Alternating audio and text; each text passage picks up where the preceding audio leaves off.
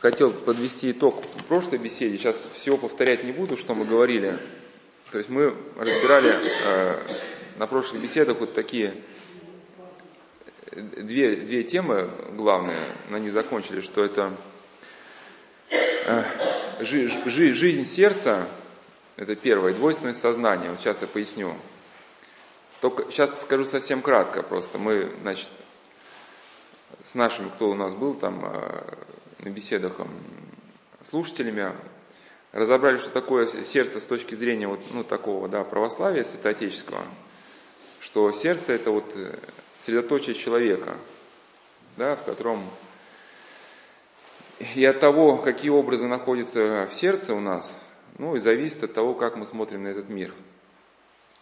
И, соответственно, если мы не внимательны к этой жизни сердца, во-первых, мы не можем ориентироваться в мире, во-вторых, если мы э, смотрим все подряд, слушаем все подряд и близко к сердцу принимаем, то вот эта информация начинает нас менять изнутри, и мы потихоньку не замечаем, как мы становимся другими людьми.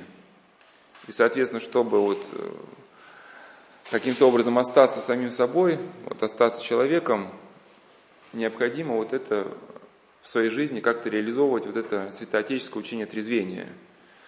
Смотреться в свое сердце, вот, пытаться понять, э, какие там вообще движения возникают, как они формируются. Иначе, если мы вот не будем внимательны к этим процессам, то э, мы станем людьми в каком-то смысле ведомыми. Даже речь не то, что там о корпорациях, там, да, мы и падшие духи также влагают нам в сердце некую информацию. Ну, сейчас я еще поясню некий итог уже, проведу без примеров, потому что у нас было много всяких примеров, отступления, а сейчас просто сухой остаток.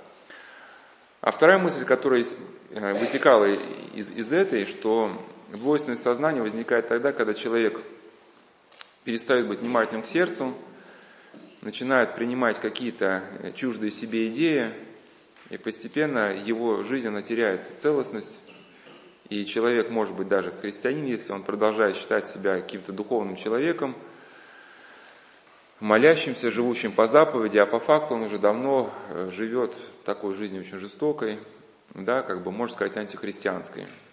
Но он это даже не в состоянии увидеть, потому что вот в его э, сознании произошел вот этот страшный некий раскол – который в статическом учении можно назвать его прелестью. Да, это когда возникает этот раскол вследствие того, что человек за истину принимает некое ложное убеждение. Но это тем более еще страшно, что, ну сегодня об этом, может, не будем говорить, а в следующих беседах, что многие компании э, пытаются создать вот э, такую, конечно, не все компании этим занимаются, но некоторые, философию для своих сотрудников – которая бы уже была направлена на размывание сознания тех самых сотрудников, чтобы воспитать таких служащих, которые не задают личных, личных вопросов, ну, которые, в принципе, готовы выполнять э, э, все, что им скажут, ну, при этом не анализируя даже, да, вот, нравственно это, не нравственно. Ну, кто вот советские годы застал, хотя бы по книгам, да, что вот вот, партия сказала, значит, вот э, партийный человек делает. Ну и, и, и чтобы достичь вот такого эффекта, вот э, философия компании включаются некие такие, как их называют, квазирелигиозные идеи, то есть имеющие вид религии, но призванные вот подменить понятие в человеке. Ну вот я сейчас про это двойственное сознание вкратце тоже скажу, чтобы ну и вас, и кто будет слушать, осталось какое-то впечатление. Значит, подытожу, подытожу по поводу темы вот этого сердца.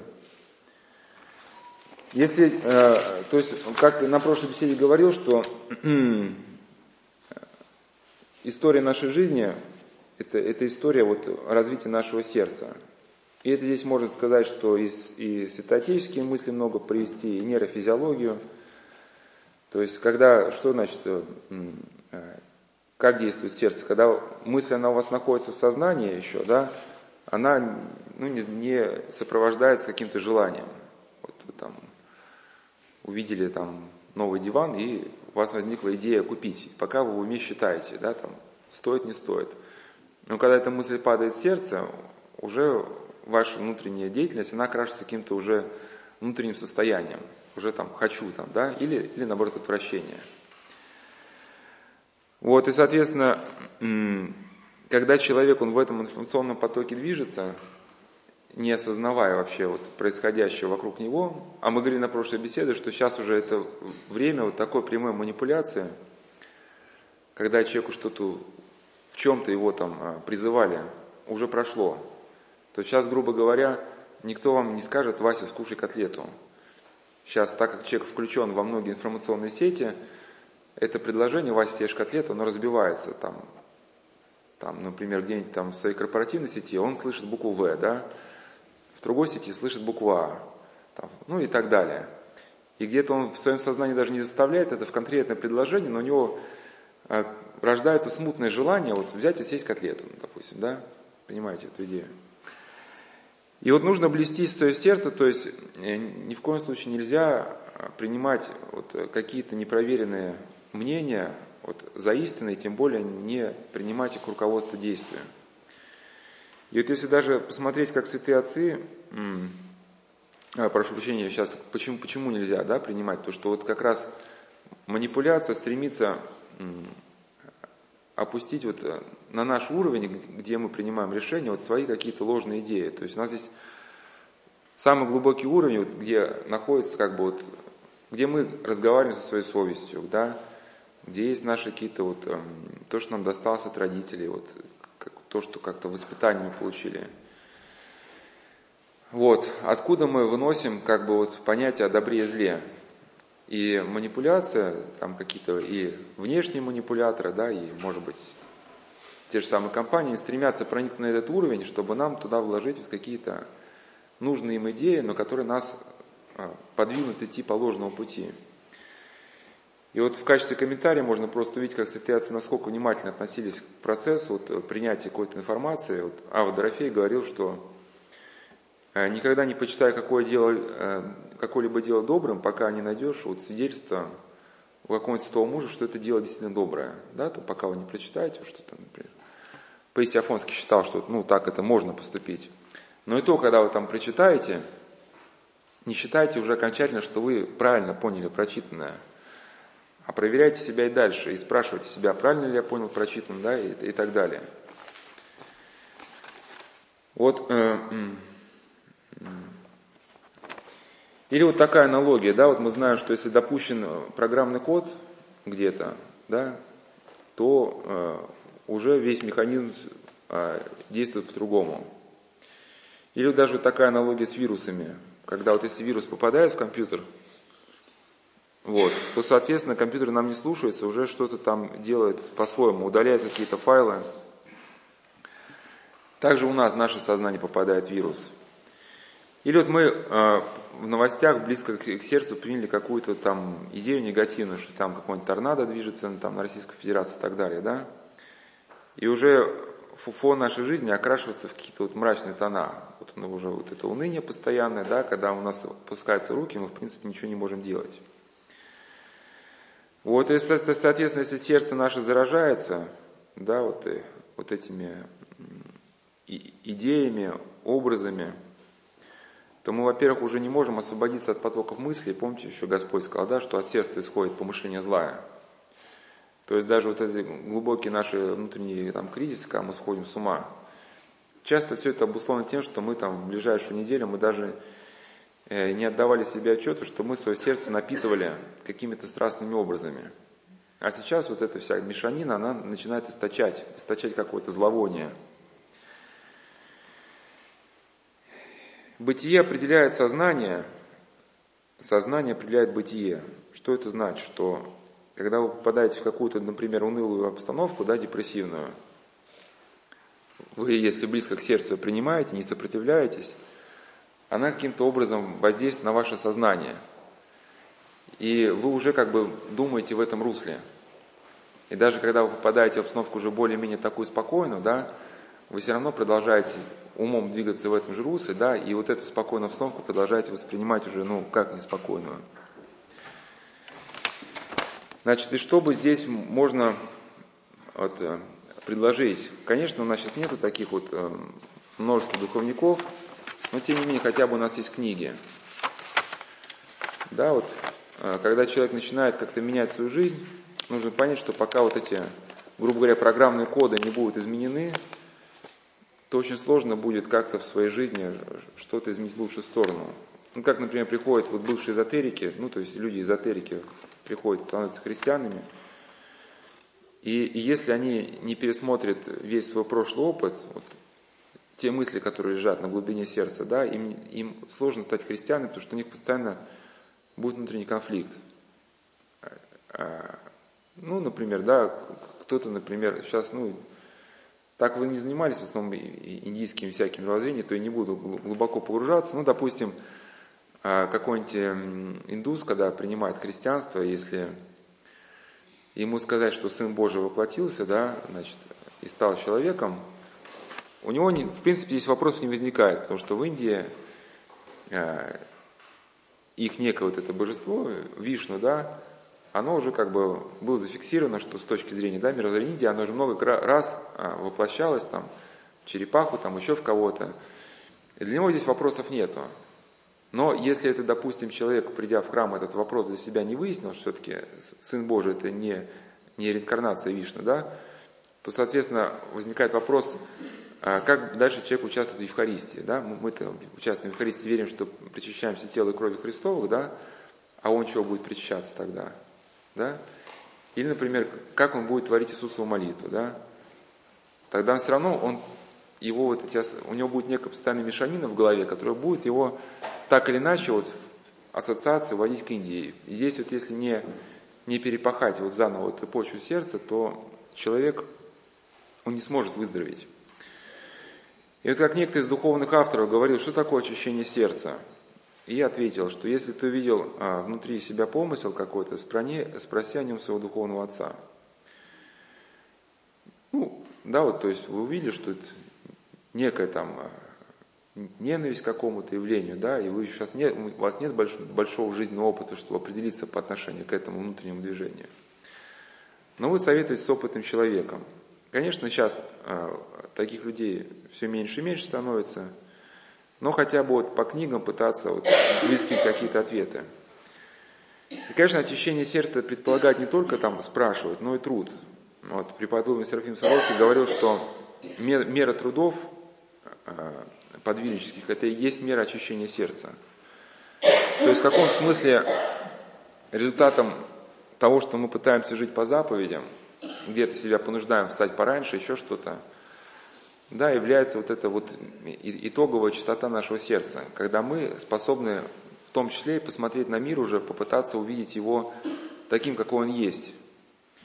Не через призму тех как бы, образов, которые нам попали, либо которые нам были навязаны. Ну, что такое образы попали, да, например, э, вы если прочитаете в книжке по психиатрии, что люди с диагнозом шизофрения, там, они обычно неопрятные. Ну и когда вы увидите какого-нибудь садовода, который копал, копался в земле, у него там под ногтями, ну, земля, да, соответственно, вам трудно будет на него уже посмотреть, что-то с ним как-то советоваться, да, вы увидите, ну, уже начнете этого человека воспринимать вот сквозь призму прочитанного, что он ну, какой-то шизофреник, да, там, что с ним разговаривать. Вот. Э,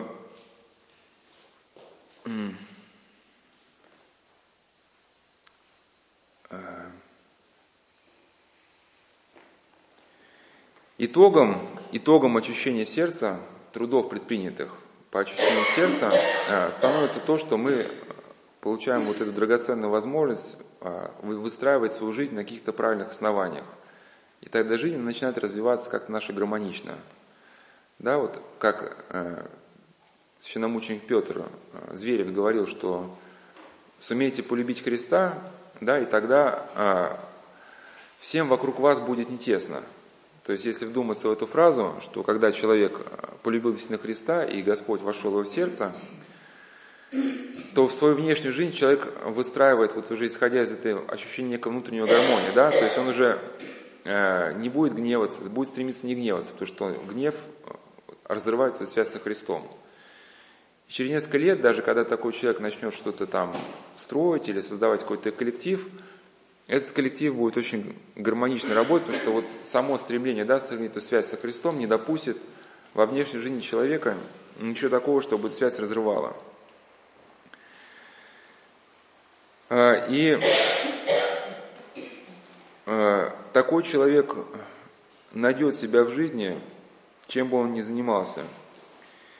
Если человек достиг внутренней гармонии, да, вот внутреннего мира в своем сердце, то вот эту внутреннюю свою гармонию он как бы а, проецирует во внешнюю жизнь. Есть такое слово, например, экстраполяция. Это когда мы свои внутренние мысли переносим во внешнюю жизнь в виде поступков. Ну, если, например, э, ну, мы знаем, что такое экстраполяция, вот, например, по храмовой архитектуре, да, глядя на храмы разных религий, мы уже приблизительно можем даже отчасти сделать какие-то вот, ну, э, вывести какие-то мнения относительно вот самих этих религий, да. Вот, э, есть вот такие, значит, храмы, где там всякие оскаленные морды, хвосты, да, клыки, там, ну, уже как бы вот люди, люди свое внутреннее состояние проецируют во внешние формы. Ну, даже вот эти крики домашние, это вот есть экстраполяция, когда мы внутреннюю вот эту немирность проецируем вовне. Ну, и от всего вот этого на начальном этапе, да, ну, нужно как бы спасаться, спасаться хотя бы тем, что мы должны вырабатывать все правильные понятия, а не правильно выискивать. Выискивать, постоянно наблюдая за своим сердцем, ну, без патологии, святые отцы говорят, что там по вечерам хотя бы 5, 10, 15 минут, да, вот, и оценить мотивы своих поступков. Или вот такая аналогия, вот кто занимался с компьютерами, вот время от времени можно запускать сканирование жесткой, жесткого диска на предмет, потому что если у вас вредоносные программы, то сканирование должно показать. Для нас сканирование это, да, жесткого диска это время, может, Великого Поста, вот особенно в монастырях, вот когда первая неделя идет, в принципе, в монастырях оставляются все послушания, кроме самых ну, необходимых, чтобы люди, целиком погрузившись как-то в себя, вот, осмыслили свое поведение, что ими движет, да, и мы должны осмыслить, какие мысли вот извне нам навязаны, какие мысли вот это от наших страстей, какие мысли от дьявола – и человеком, который такую работу проводит, им невозможно управлять. Да, и может быть это та самая причина, по которой православие некоторые силы стремятся уничтожить. Вот оно дает православие человеку вот эту основу для внутреннего делания.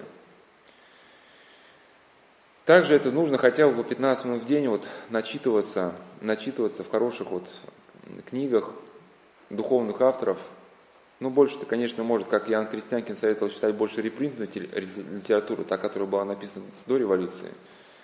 Хотя и сейчас есть хорошие авторы, но все-таки э, э, прежние авторы больше писали вот уже из глубины своего опыта, да, они, очистив свое сердце, уже глубоко изучив все внутренние движения, как бы описывали, как вот эти страсти сталкиваются между собой, модернизируются и перетекают одну с другую. Вот, если у человека внутреннего этого опыта не было, конечно, он будет где-то писать, вот, исходя из каких-то умозрительных, там, ну, как бы, предполагая, что оно так будет. Но вот точности, точности понятий, конечно, если опыта у человека не было, достигнуто не будет. И со временем, когда вот мы начитываемся, у нас там год, два, три проходит, и сколько-то, да, у нас вот эта информация достигает некого критического порога, и вот это, если мы читали вначале не очень понимали, то потом достигаем такого уровня, когда начинаем понимать, в принципе, очень многое. Относительно этих книг и относительно себя.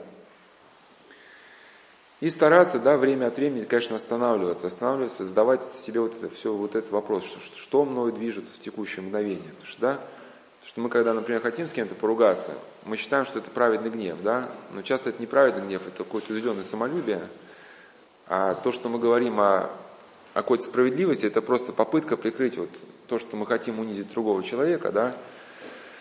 Ну и мы ему что-то рассказываем, что вот мы на самом деле обеспокоены его поведением или там еще чем-то обеспокоены.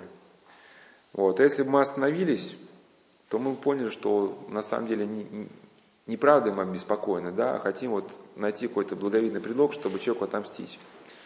Конечно, вот сразу мы не научимся задавать себе этот вопрос, но если мы хотя бы вот испытываем сусовесть по вечерам, то мы э, думаем, почему вот возник тот или иной, та или иная конфликтная ситуация, или мы, почему опять вот совершили какую-то ненужную эту покупку. И ставя, и как бы э, оборачиваясь назад на прошлый день, мы да, пытаемся понять, как все начиналось, вот, конфликтная ситуация, например, да. Например, вот, что не дослушав человека, пытались навязать ему свою точку зрения, он спылил, потом мы спылили. И мы приходим к выводу, что если мы просто промолчали бы, его послушали, то, может, конфликта бы не было. И постепенно, когда мы 10, 20, 30 раз уже как бы вот этот момент проходили, испытывая свою совесть, да, то мы получаем вот некую уникальную возможность уже во время самой ситуации забежать в будущее. То есть, когда только-только к нам этот собеседник подходит, уже что-то нам говорит с неким раздражением, а мы хотим возражать, мы уже просто знаем, чем эта ситуация закончится, если мы будем ну, двигаться в том же ключе. А? Нет, почему нет? Дежавю совсем другое. Нет, это, это, это, это скорее не дежавю, это скорее вот, э, это скорее вот нечто, как мы на беседе говорили, можно уподобить уже вот как, какому-то рукопашному бою, кто вот боксом занимался, вот они просто рассказали, что когда человек на улице пристает, он, у него только-только плечо дернулось, то есть другой человек даже мог бы и не понять, что драка начинается. Но вот у противника только дернулось плечо, а опытный боксер он уже видит, какая длина руки, и он уже приблизительно там видит, трезвый человек, нетрезвый, значит, предполагает какую-то скорость, и он уже дальше предполагает, как будет ситуация развиваться. И пока там человек замахивается, да, в принципе, как бы драка, она может закончиться даже еще до, до того, как он успел вообще что-то замахнуться. Вот, и, ну, потому что в каком смысле понимания, э, ну, или Тихо Нагрев говорил, что, хоть он говорил про священника, но тем не менее, это и к нам мысль, к вам может относиться, что он говорит, что Пастырь должен познать меру своего терпения. Ну что такое мера своего терпения? Ту меру, за которую вы начинаете гневаться. И вот если вы говорите с человеком, которого ну, уже спорит, то есть ему раз сказали, два, а нет, он там спорит и спорит. И если вы уже несколько раз срывались и эту ситуацию разбирались сами с собой на день, вы просто знаете, что вы, если вы сейчас еще пять минут продолжите разговор, вы сами уже начнете срываться. И когда у вас закипает уже, вы понимаете, что еще минуты, вы начнете топать ногами, там, ругаться, плеваться. И тогда вот самое время сейчас закруглиться, сказать, что Вася, ну давай там завтра эту ситуацию обсудим с тобой, ты там позвони мне, или я тебе позвоню. Ну, а если, если, мы уже обжиг, если мы уже обжигались, у нас уже как бы и, и на этот ответ уже готов вопрос. Ну, это, это, это же везде как бы тот человек, который каким-то искусством занимался, он уже в принципе ситуации, ну, более-менее встречающиеся, да, многие, он уже, уже проходил. И даже когда в школе там занимался рисованием, у нас, значит, был такой мальчик, у него очень красивый, ну, сам собой получился красивый развод. Там был натюрморт какой-то, и акварель она растеклась, высохла, и такая сеточка получилась. Ну, очень красиво. Ну, именно была красота в том, что естественная. И там была маленькая капелька какая-то, которую он хотел тряпочкой снять. А учительница там была при Саване, она была опытная, она говорит, говорит, не трогай, все, оставь как есть. Все. У нее глаз был наметан. Нет, ему хотелось сделать по самому. Он, значит, э, он взял кисточку, ну и там, да, кисточкой хотел вот мокрой кисточкой эту капельку смахнуть. А забыл кисточку прополоскать в чистой воде, и когда кисточка присоединилась, там немножко другой краски нанес. Потом взял э, тряпочку, чтобы эту краску, ну и, и чуть замазал. Ну и потом, когда ученица дальше шла по рядам, у него была вместо рисунка такая огромная клякса, уже все замазано. И от натюрморта почти ничего не осталось. Уже он разлил потом краску туда на него. Она говорит, ну я же тебе говорила, не трогай. Да? Вот, ну, ну, и также ему опыт остался уже на всю жизнь, да, вот что вот это пословица. Он понял смысл пословицы «лучший враг хорошего». Да, что когда у тебя на 99% сделано, тебе захотелось сделать маленький штришочек – ну вот бывает, что когда начнешь штришочек делать, вот оно просто... Да, рухнет все остальное. Ну, я к чему, что многократный опыт нам уже подсказывает что-то еще до начала ситуации. Но дело в том, что нас вот эта окружающая жизнь, она как раз погружает в некий поток информации, который нам практически не оставляет возможности оценивать опыт, анализировать. Да? Сделали мы что-то, не сделали, получается вот этот поток поток несет человека, и да, вот это э, течение несет корабль, а не капитан управляет кораблем, да. Если здесь люди, они вот к этому относятся легкомысленно, то, по сути, они лишаются возможности что-то вообще в своей жизни изменить. Потому что, конечно, может, может это и, и не так все плохо, но все-таки все больше и больше людей говорят о сетевых воздействиях на человека, когда уже человеком впрямую уже никто как бы и не управляет, но вот эта информация, которая нас окружает, что она все больше и больше носит не случайный характер. Она каким-то образом нас подвигает к каким-то решениям. Ну, по крайней мере, кто, кто вот из семинаристов, кто вот учится в духовных семинариях, ну, им надо а, изучать э, разные религии, там что-нибудь почитать, но они просто заметили, что когда начинаешь в поисковике забивать э, что-то там относительно религии, ну, какие-то вопросы, да, то тебя поисковая система, она выводит к мировоззрению New Age. New Age это, да, вот некое антихристианское такое течение. Ну, то есть тебе начинают подсовывать некие, некие ответы, что если ты не внимателен к этому процессу, да, она тебя потихоньку, потихоньку уводит туда, куда ей надо. Вот, ну и, да, в принципе, мы пришли к тому, что есть у многих из нас, это вот ежедневное испытание совести, вот, а хотя бы раз в две, две недели причащаться, да, вот это молитвенное правило, что если у нас этих не будет точек, когда мы выходим из потока на вот этот берег, да, то поток у нас засасывает, засасывает.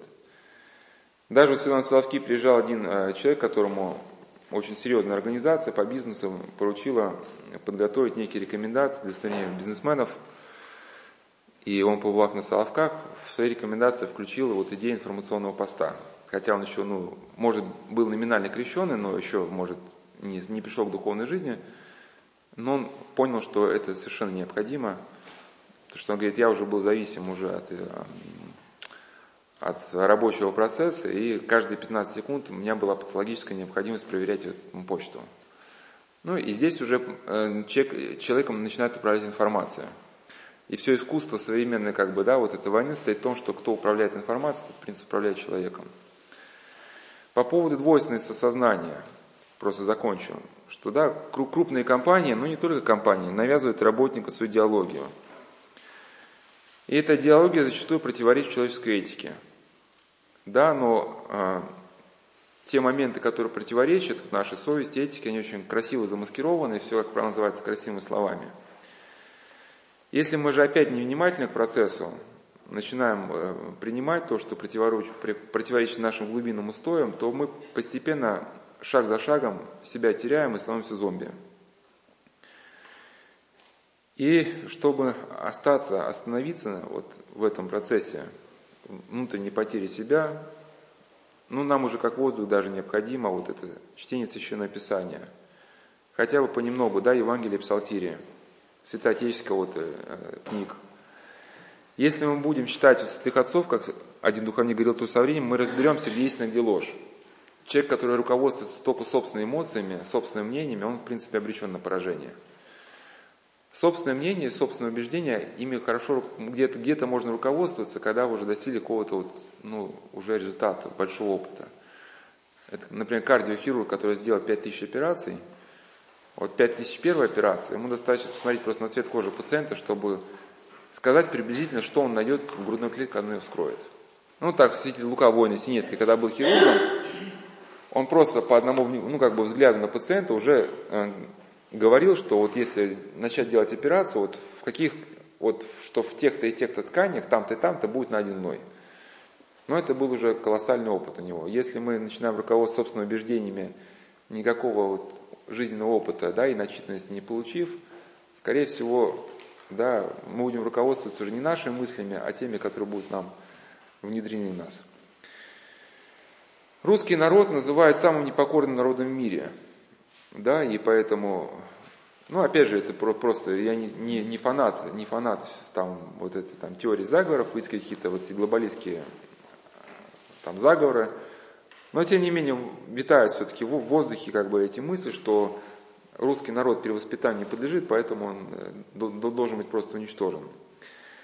Ну и почему, может быть, одна из версий, почему русский народ и самый непокорный Потому что у нас в каком-то еще неповрежденном виде сохранено священное предание. Священное предание, э, да, вот это э, священное писание только часть священного предания, да, потому что для нас, чтобы понимать правильное священное писание, нужна какая-то традиция, да.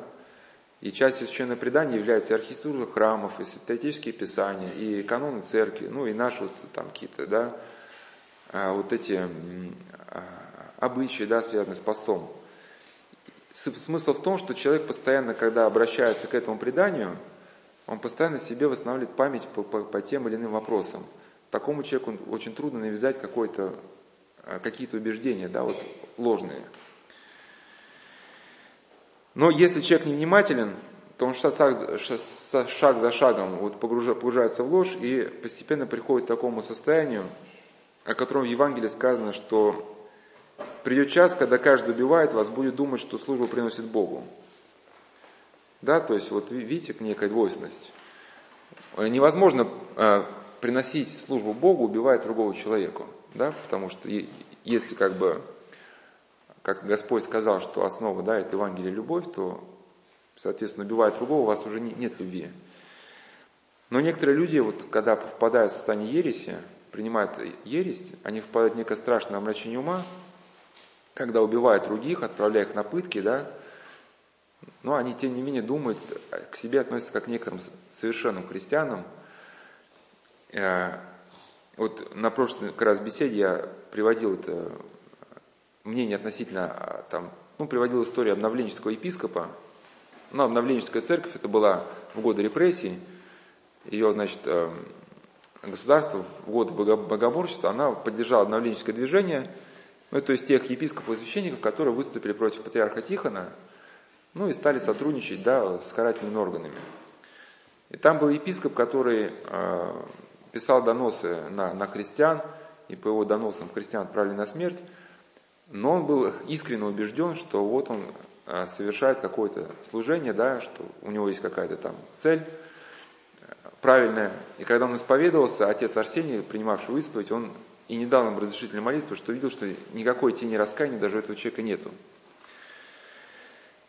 И э, ереси современные, они замаскированы под какие-то, часто, может быть, тренинги личностного роста, под какие-то идеи, которые, казалось бы, они страшны, но э, смысл всех ересей – это отвержение от Христа. Да, и э, это все как бы сейчас актуально, потому что, как уже сказал, в многих компаниях присутствуют эти квазирелигиозные идеи. Ну, вкратце скажу, для чего нужны квазирелигиозные идеи? Чтобы, ну, во-первых, снизить вот это уровень осознанности сотрудников, чтобы их немножко как бы притушить. И очень для этого дела как бы удобны те мировоззрения, которые выросли, вышли из Японии, из Индии. Да, но в Индии вообще мир воспринимается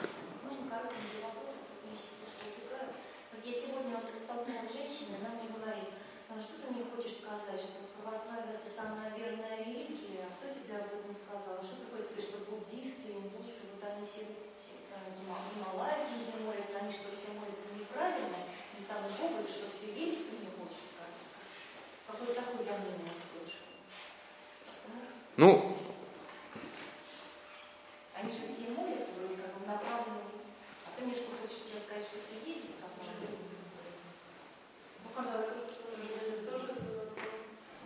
Ну, если, если, если, если народ сейчас не будет против, я вкратце отвечу. Да, ну, ну во-первых, надо понимать, что э, как бы человек, который уже вот э, настроен э, агрессивно, он ответ на свой вопрос не получит.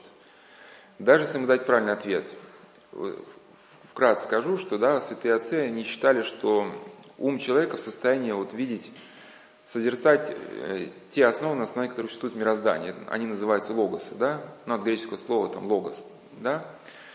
Но э, человеку становится понятна и окружающая реальность, и свой внутренний мир только тогда, когда в нем перестает действовать страсти. Ну, уны, уныние, раздражение, да. Соответственно, вот некоторые люди бывают, говорят, что почему там, а, почему со мной в жизни то-то и то-то произошло, и с гневом трясет в небо кулаками.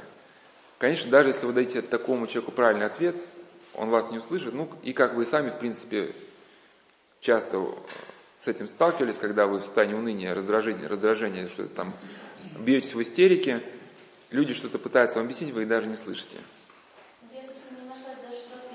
Вот, но это, это, это, это первый пункт, что чтобы, что, что, чтобы э, встретить истину в жизни, да, а, как-то вот необходимо в первую очередь вот, а, подумать над своим сердцем вот, а, об этой злобе. И даже нейрофизиология, академик Томский говорил, что гордый человек он никогда истины не познает.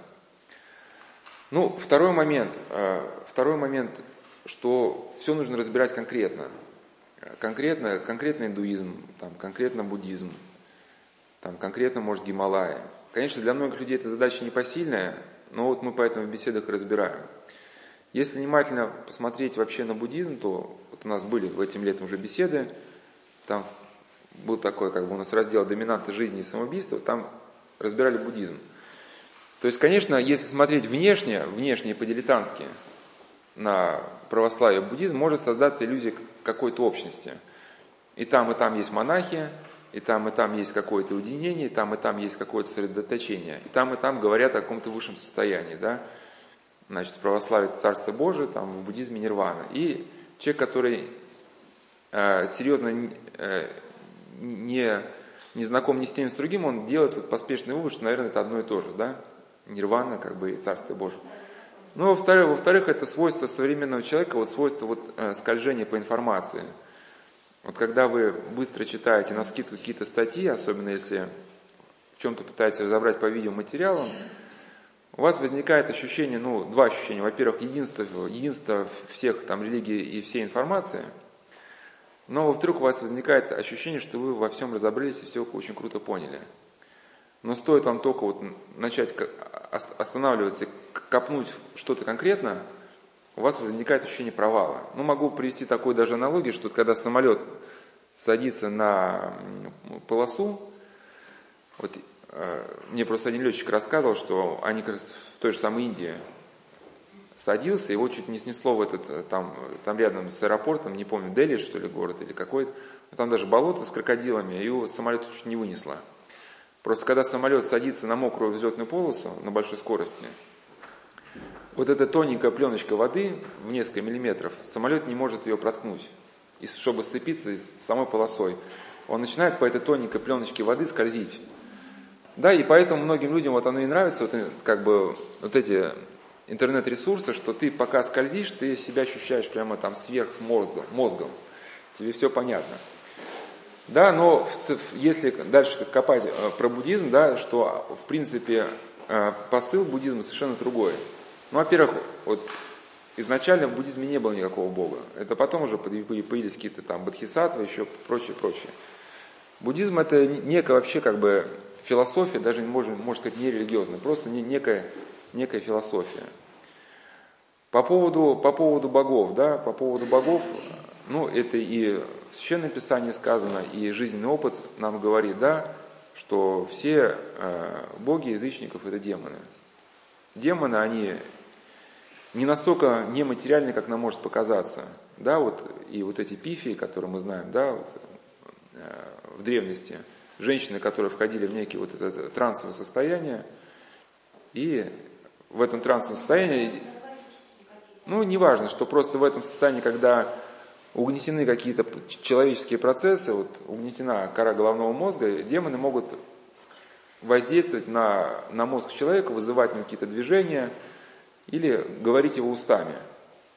Да, и знаем вот в житиях мученика, когда э, демон уже э, мог говорить там через какую-то статую.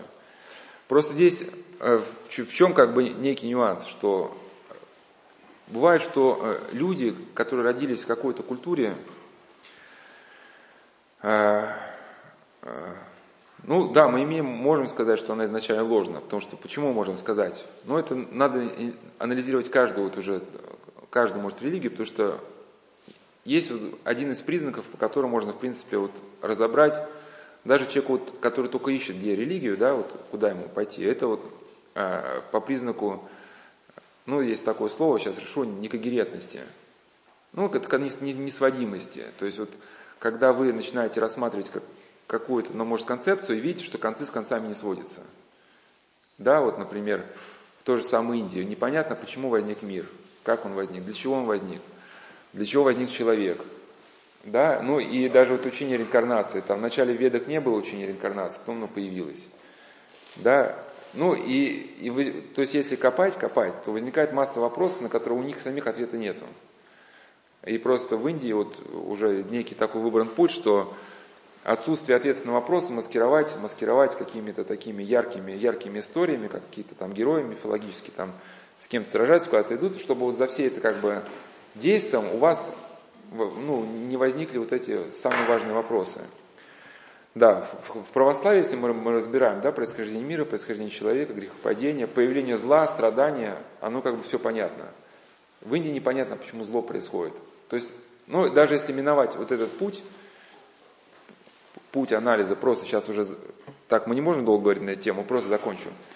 Что даже когда человек вот родился в этой, может быть, культуре, где есть какие-то понятия, они вот, ну, они не состыковываются, да, концы с концами не сводятся, но у этого человека он следует вот закону совести. Да? Апостол Павел сказал, что если язычники, то есть закон, да, закон написан вот в совести, да, значит, если язычники вот поступают по совести, они творят дела закона.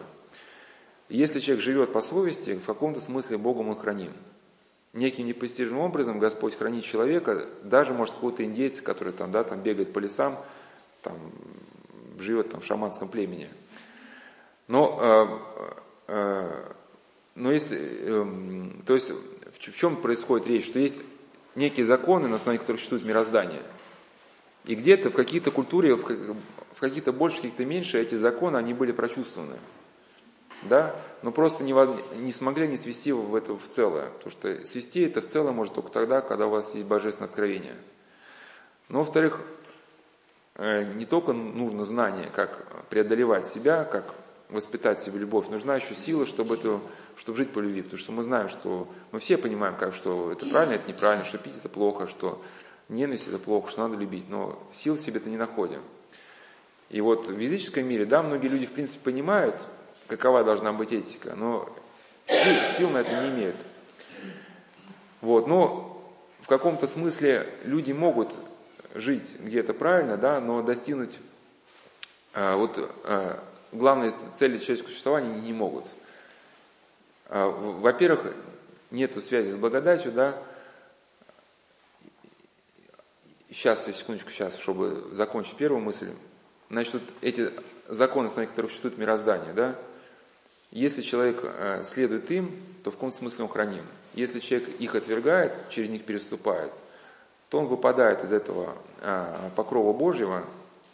Не столь важно, верит он в Бога или нет, потому что, да, если бы Господь вернулся бы человека, человек мгновенно бы погиб. Его падшие духи его просто растерзали. Все знают, что воровать это плохо, но чувствуют, что нельзя оправдывать, э, там, сажать в тюрьму невиновного человека, чтобы чтобы на него списать вину, которая принадлежит, там, например, подлинному убийце. Да? И пока человек этому следует, в каком смысле он храним. Но полноты, полноты э, он не может реализовать главную цель человека. Вот какая это главная цель? И почему все религии все-таки они не, не единые? И какой может главный ответ, почему они отличаются друг от друга? Чтобы понять ответ на этот вопрос, нужно понять, в чем, в чем заключается вот последствия грехопадения Адама и Евы. То есть то, что первые люди э, пали, многие этнографы считают это ну, за некий ну, факт. Потому что у многих народов мира сохранилось предание о вот этой катастрофе изначальной. Да? Исторические народы не были связаны друг с другом, но тем не менее вот повествование об этом событии есть. Ну, немножко там разные имена, разные подробности. Но, как писал про Тимофей Буткевич в своей книге «Злое сущность происхождения», сам факт наличия у разных народов одной и той же, одной и той же истории покажет, что значит она была. Ну, в принципе, что и генетика подтверждает, да, что от одной черты мы произошли. Но когда Адам и Ева отвернулись от Бога, в их целостной природе произошла, произошла катастрофа, и целостная природа человека раскололась на отдельные автономные части. Ну, часто мы на беседах об этом говорим, что ум, тело и э, сердце. Умом мы понимаем, что справедливо, вот это, а сердце наше вот эти, к этой справедливой вещи испытывает отвращение, а тело идет, грубо говоря, и напивается. Да? И вот этот факт грехопадения, то есть факт распада природы ощущают все. Вот кто более-менее мальски внимательны к себе. Но своими усилиями вот этот э, распад природы его не преодолеть. И как мы говорили, вот как раз в указанной беседе, да, доминанты жизни самоубийства, там, где про буддизм говорили, что, конечно, э, человек, который жил в языческой культуре, который родился и, вглядываясь внутрь, видит в себе уже некую поврежденность природы, он иначе никак ее не может объяснить другим способом, кроме как учением о карме, там, учением там, о реинкарнации, что, видимо, это из прошлой жизни досталось, да? И преодолеть ее тоже не может. И поэтому для, э, вот, э, как мировоззрение Индии выбирает путь э, некого разложения сознания, разбивания сознания. Рассеивание сознания, чтобы вот ваше сознание не могло сосредоточиться на переживаемом вами страдании. Да? А все прочее это уже некие довески сюда. Но центр вопроса вот здесь. Да? В, в христианстве да, вот создана некая целая что ли система, да, ну, конечно, это сам Господь его создал, принеся людям таинство Евхаристии, да, таинство крещения, в котором мы получаем возможность вот этот свой внутренний распад, который, помните, да, послание апостола Павла к римлянам, что бедный человек, не то делаю, что люблю, а, а что ненавижу, то делаю. Мы получаем возможность его преодолеть через исполнение заповеди Божьей, через молитву. Конечно, даже, может быть, какой-то язычник, не, не знав о христианстве, где-то он что-то понимает, что вот надо жить по любви, если он живет по любви, конечно, ему становится легче. И мы не можем сказать, что, что он во всем не прав. Потому что где-то ему легче становится, но окончательно собрать воедино куски вот своего внутреннего, своей личности он не может. Потому что если бы это было возможно, ну, Иисусу Христу не для чего было приходить. Мы бы сами там ковырялись, потихоньку спасались. Поэтому э, здесь просто необходима вот конкретика. Конечно, если люди так уже, вот, они напористо говорят, может и не стоит с ними уже что-то обсуждать.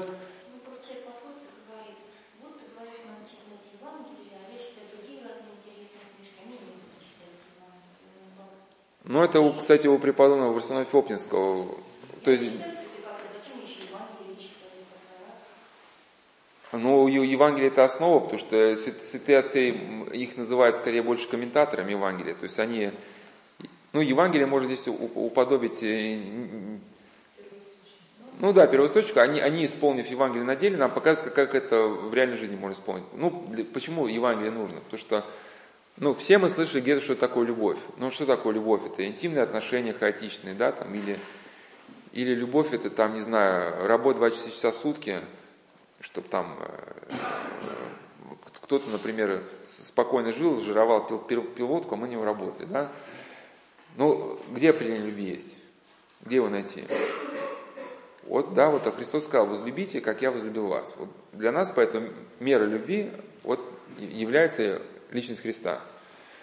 И отсюда мы уже, знаете, как вот бывает там у нас в стране есть там первый километр, да? И вот мы, мы отсюда начинаем вот отмерять вот эту шкалу, шкалу координат. Вот. Но здесь самое главное понять, что если человек, он не борется с страстями, то он однозначно становится неспособен понять истину. Потому что даже когда он читает правильные книги, все равно из этих книг выискивает то, что оправдывает его страсти. Да, и сейчас за этой темы уйдем, я просто один... Э, ну или вам понятна да, эта идея, что даже читая, как, как это, академик Томс говорил, что доминанта, ну, то есть это вот нервное состояние, сквозь которое мы смотрим на мир, оно характеризуется тем, что умный человек из самого глупого произведения найдет что-то полезное, да, а глупый человек из самой умной книги найдет очередной повод для своей глупости. Вот. Да, ну, продолжим, значит. Остановились на ереси. То есть, если человек усваивает теоретическую идею, то от него отступает благодать, он становится открытым для падших духов. И вот поэтому нам э, и, и нам, и всем вот нужно блестить, чтобы не потерять связь со Христом. Никон Оптинский говорил, приводил его слова, что если э, человек отрекается от Христа вот даже ну, под давлением неким, то это не проходит бесследно, потому что он сам это, видимо, видел, потому что он прошел через гонение, да. Те священники, которые отрекались от Христа под давлением, они мгновенно становились другими людьми, и все их понятия претерпевали полное изменение. Вот если кто-то изучал психиатрию, там есть термин, называется шизофреническое озарение, когда мгновенно за доли секунды меняется весь внутренний мир человека – в нем появляется вот некая вторая личность. Да? И слова Ника Нопнинского, они в этом смысле становятся очень понятными. что когда отступает от человека благодать, вследствие отречения Христа, да, вот этот мир падших духов полностью завладевает человеком. И в этом состоянии прелести человеку дальше, вот как и были в истории с еретиками, может казаться, что он ведет духовную жизнь, что он молится, но это будет уже не молитва. Это будут некие вот эти экстатические восторги, вот некое, может быть, демоническое движение внутри сознания человека, поток, поток эмоций, ощущений, или есть такой термин имплантация ощущений, которым будет принимать задействие божественной благодати. Но, конечно, благодати там и близко не будет. И я на беседе как раз в прошлый э, приводил выдержку из книги Бориса Ширяева, там был такой поляк, ну, который стал православным, но тем не менее он какой-то был больше такой традиции польского понимания духовности, стегал себя ремнем, и характерная черта была, что когда он во время Соловецкого концлагеря, он был чекистом, ну, который был репрессирован, он сидел, слушал музыку, ну, играли на, на пианино как, или чем-то клавишном там инструменте э, духовное песнопение Яна Дамаскина, он прямо млел, потом попросил ключи от мастерской, вышел, через некоторое время вернулся и дальше он млел, там восторгался. Оказалось, что он, они, он вышел, расстрелял человека, него там клещами золотые коронки на зубах, зубы положил в карман, пришел и дальше стал с восторгом э, слушать. И как вот Борис Уширяев, вот другой узник, говорил, что страшно не то, когда человек убивает других там пачками, да, это еще не так страшно. Страшно, когда человек убивает других пачками, а потом приходит и слушает духовные песнопения и умиляется при этом, да. Вот, ну и, конечно, чтобы защититься от этого, вот, ну, у нас уже как воздух необходимо нам вот это причащение, исправить, потому что когда благодать, она прикасается к человеку, вот эти движения, они отступают.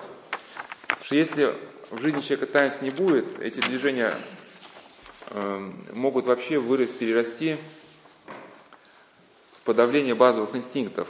Вот чтобы эту идею как бы подтвердить, э, вот такой пример приведу. Вот мы Э, конечно, в книжках об этом не, не пишется, но тем не менее, один духовник говорил, что почему в Средневековье была э, в Западной Европе инквизиция.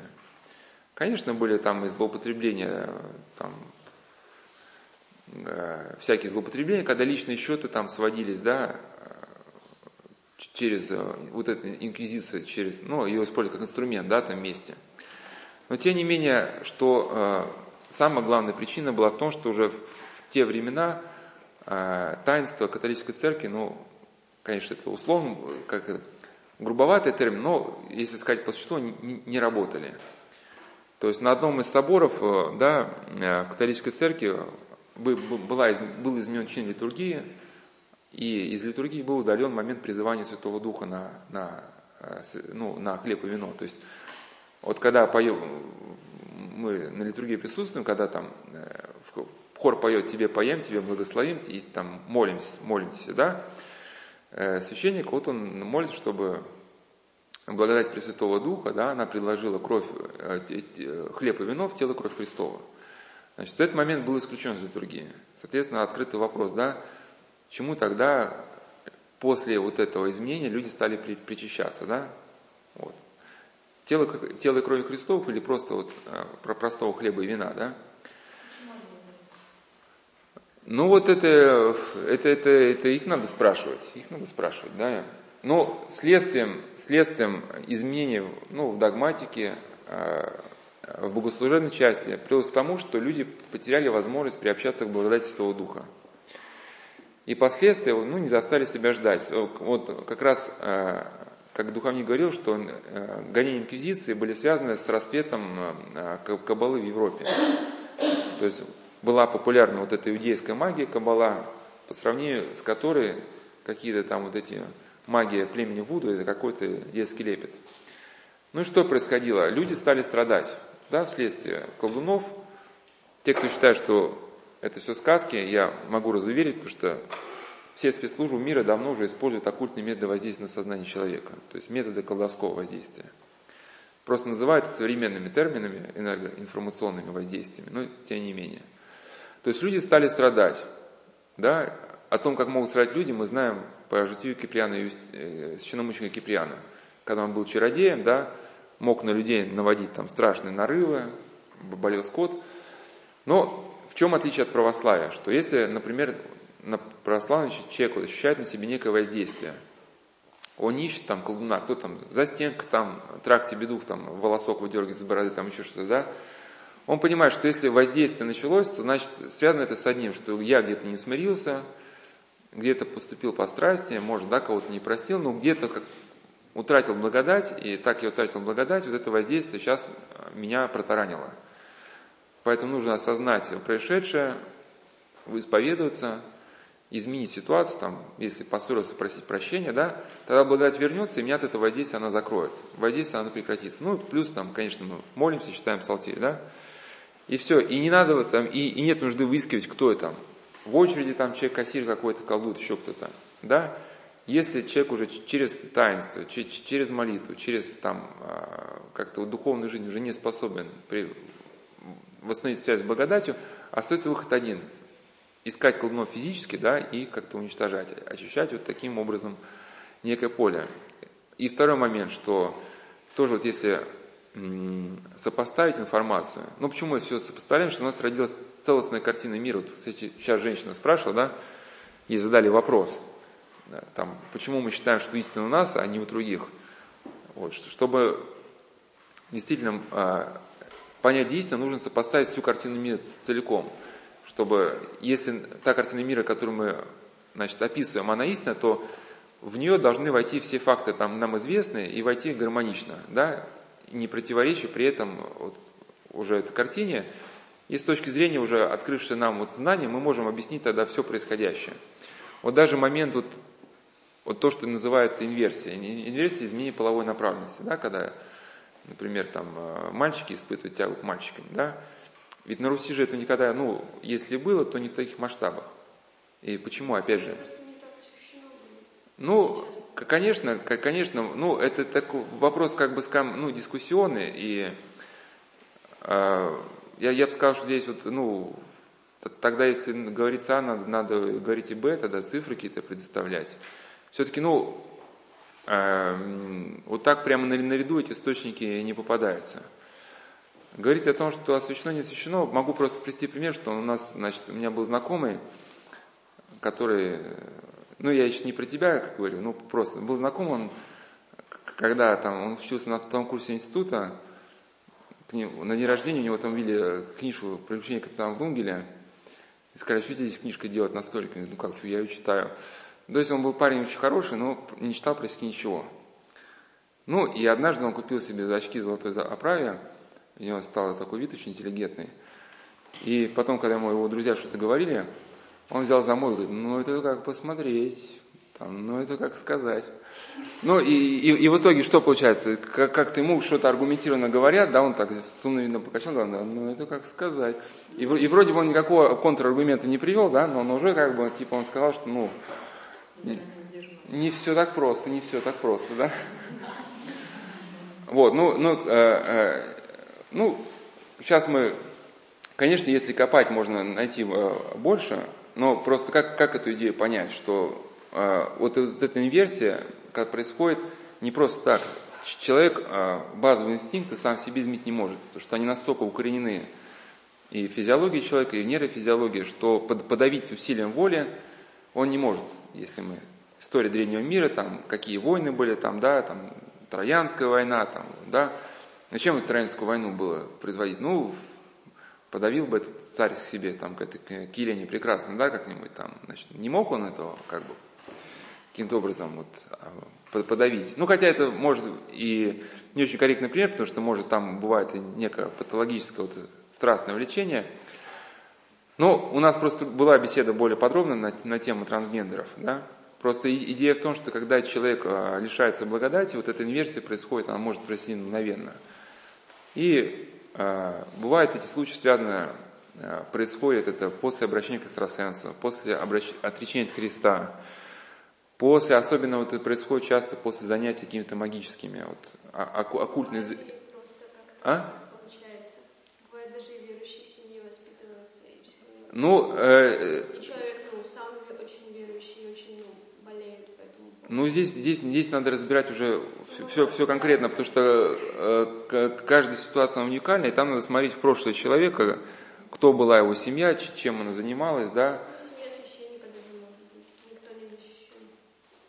Ну, так или иначе, вот, как бы вот, э, если, если, если копаться в жизни человека, да, то э, э, во многих случаях можно установить этот момент, момент потери благодати, если мы понимаем, что это такое, с чем это связано. И вот этот внутренний перелом, он может характеризоваться такими некоторыми даже, ну, очень болезненными изменениями и физиологии, и психики человека. Да, вот когда человека в каком смысле протаранивает. Но, во-вторых, ведь э, у нас в стране ведь целое поколение людей, людей богоборцев, да, и которые активно разрушали э, храмы, да, если человек уже, уже эм, дети каким-то образом связаны с родителями. И вот, конечно, мы знаем, что благодать она человека может изменить, да, и ребенок имеет возможность изменить свою жизнь, несмотря ни на что, но тем не менее все-таки были исследования вот этого Макдаула, он исследовал вот это в США семейство Жуке, там, значит, папа был сутенером, а мама была, значит, торговала, значит, эм, своим телом, и он исследовал как раз на соответствие вот, а, тому, что было написано в книге Второзакония, да, за грехи родителей наказывают там до какого-то вот рода, не помню кого.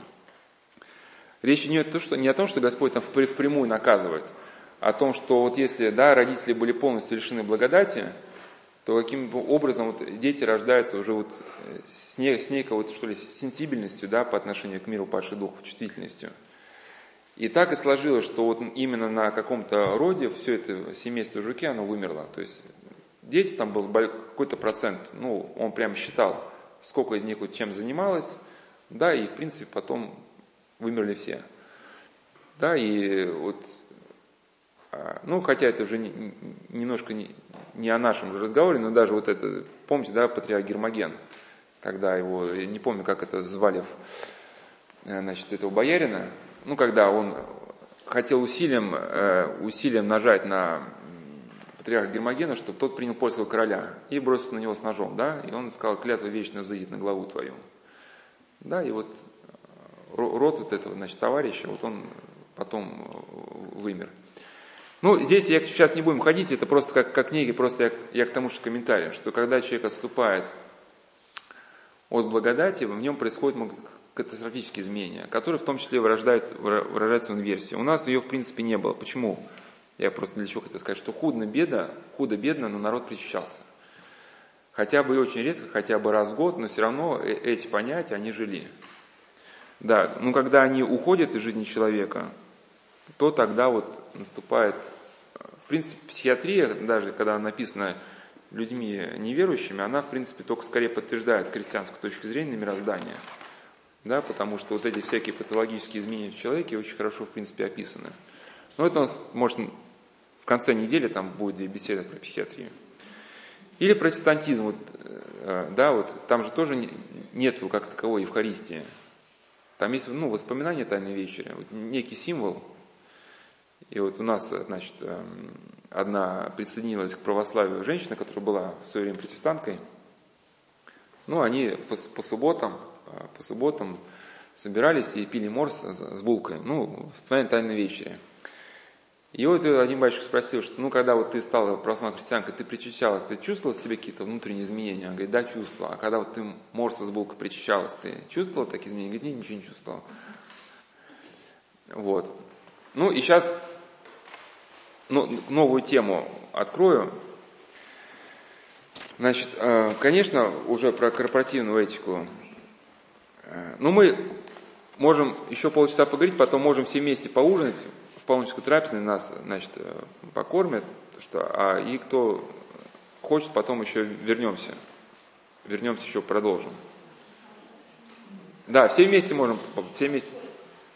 Вернем, мы в 6 пойдем и где-то, ну, где-то, где-то там без 10-7 где-то уже вернемся.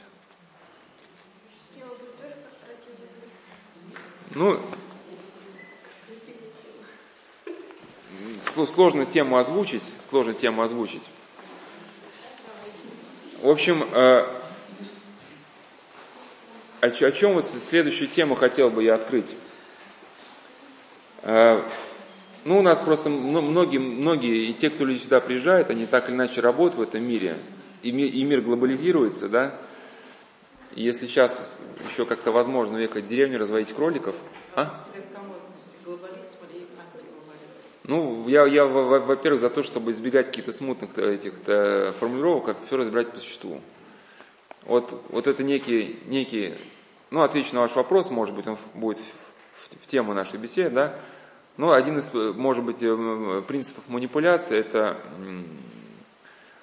введение, как назвал профессор Карамурза, вот слов амеб.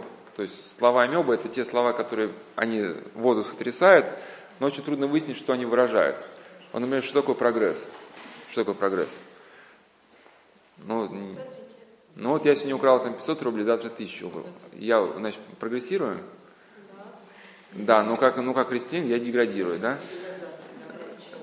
Да, вот, ну я, я, я к тому, что, что, что сразу начинаются какие-то, ну, и, и поэтому профессор Кармурза говорит, что, э, ну, что изначально нужно, в, в, в, хотя он, ну, отказываться от тех формулировок, на котором излагается проблема, да, и найти в себе силы переформулировать э, проблему, используя какие-то понятные слова. Ну, даже, например, вот, э, вот к теме вот этих как раз компаний офисов, вот тоже относится тема экстравертов и интровертов. Ну, принято деление людей на экстравертов и интровертов.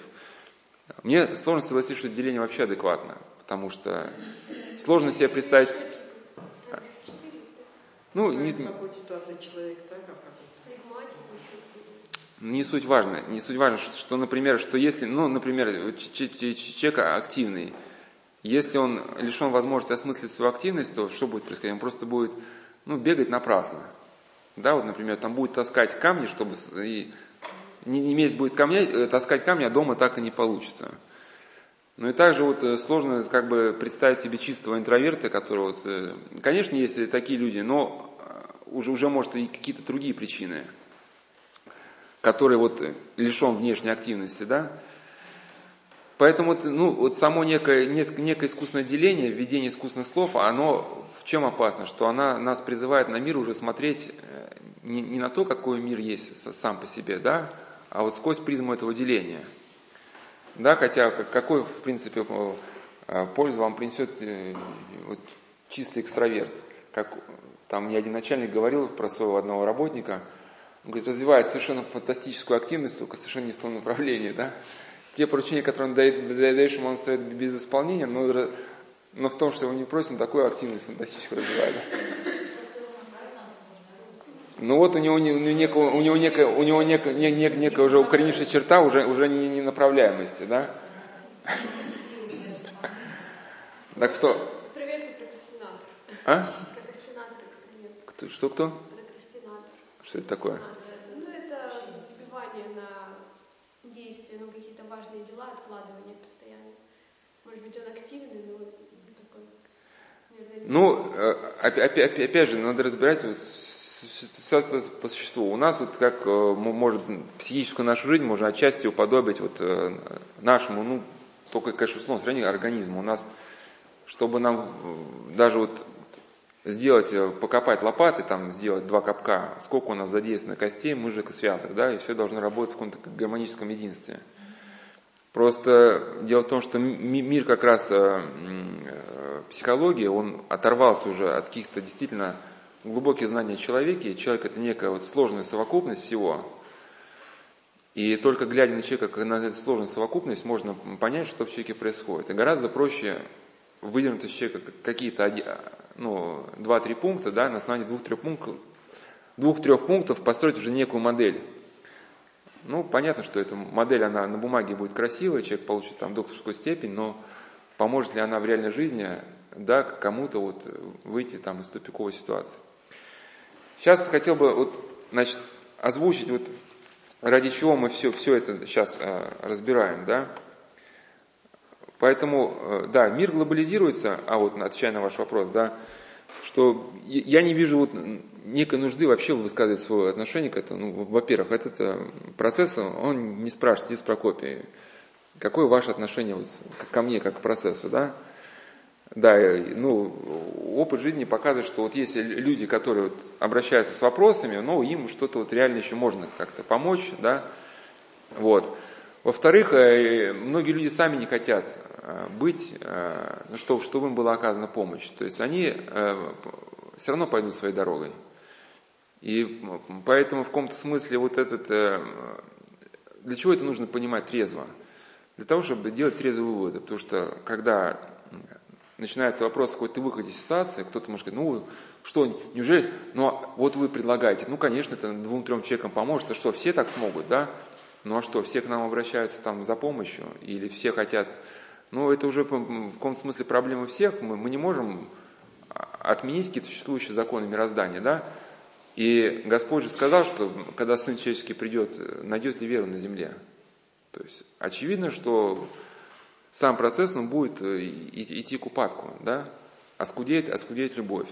И, соответственно, только те люди, которые захотят, захотят себе в это сохранить, да, и нужно думать над этим, а не над тем, как вот сделать вот эту, может быть, некие свои популярными. Ну, как один человек говорил, что в США вам обеспечен полный успех, если вы докажете, что для, для достижения какой-то ну, цели вашей, там, ну, не знаю, методы, людям не нужно абсолютно никакого труда. Вот если вы это докажете, все, успех будет обеспечен. Конечно, тут тоже можно сказать, заявить тему, сейчас я с вами поговорю, как вам выходить из тупика, э, преодолевать эти информационные потоки, ну, я говорю, вот делай раз, там, делай два, делай три, ну, какие-то такие, да, идеи, которые всем доступны, ну, которые никому, допустим, не помогают. Но, и, вот, но я иду на поводу этого глобалистского процесса, хочу сделать свою концепцию популярной. Ну, что это даст? А вот путь, путь медленный, хотя бы когда мы говорим по существу, вот он как раз может быть к этому процессу и подключатся люди, которые хотят найти выход. Ну, в общем, дальше, значит, конечно, я то есть для чего мы вообще хотим вот все это начать разбирать? У Солоневича э, в его книге «Россия в концлагере» был такой образ э, человека, который э, идет между шестеренками системы. То есть осознанность, осознанность жизни, осознанность своих поступков и, и понимание системы, с которой имеешь дело, она, она давала ему возможность, ну, э, какого-то маневра. Да, вот эти шестеренки, они его не перемалывали. И э, уже мир настолько меняется, что, вот как мы с тобой говорили, да, что многие люди, которые работают в компаниях, и там у них начинается вынос мозга по полной программе, уже нельзя сказать, что а ты возьми, уйди куда-нибудь, потому что уже, уже ну, многим людям некуда идти. Или, или нету деревень вот этих, где там, а может кто-то стал христианином уже там, ну, начав работать, да, ну или ипотеку, а потом связан с какими-то обязательствами, ну и мало ли каких-то причин.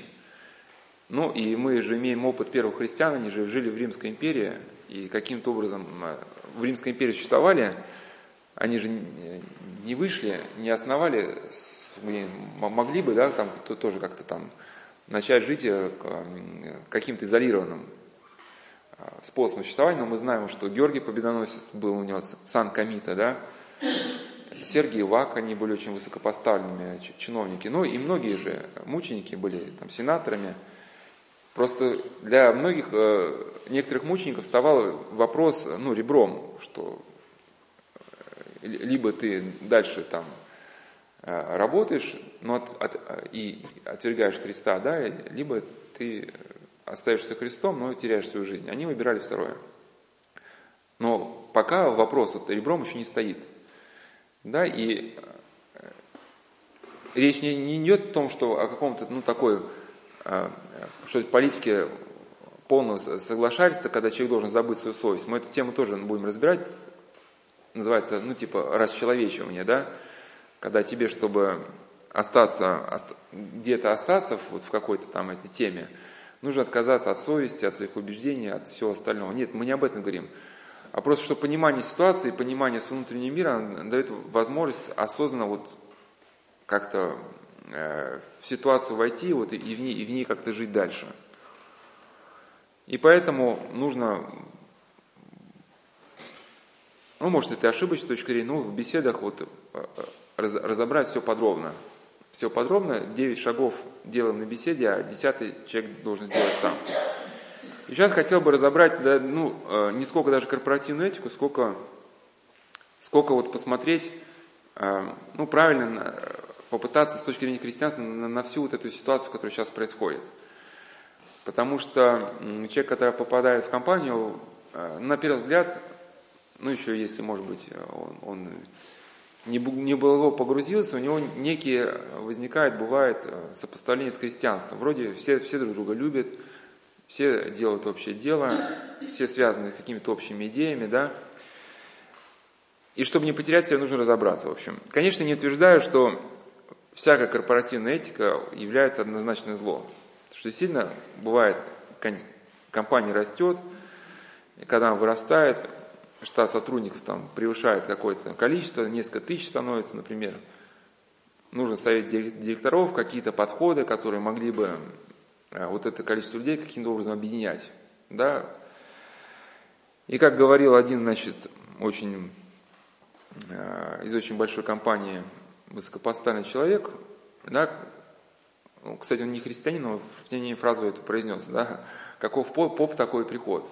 То есть, конечно, грубо говоря, человечный человек, он и когда будет э, корову рисовать, нарисует и человеческие глаза с ресничками, да, а, ну, в смысле, оскотинившийся, оскотинившийся человек, да, он и человека нарисует, ну, оскотинившийся, да, он будет похож там уже на, тоже на животное.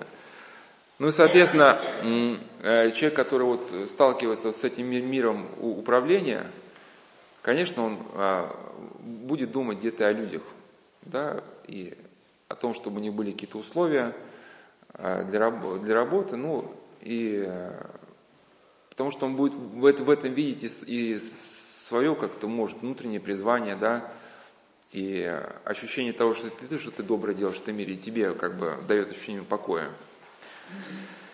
Но я хотел бы рассмотреть не, не, не вот эту всю тему, потому что эти корпоративные этики бывают подходы разные, а хотел рассмотреть только вот одно направление, какое, что, что методы экономического воздействия в принципе себя исчерпали. То есть все, что можно было придумать насчет того, как заставить человека его эксплуатировать, уже в принципе все придумано. Ну, чтобы получать сверхприбыль, этого недостаточно.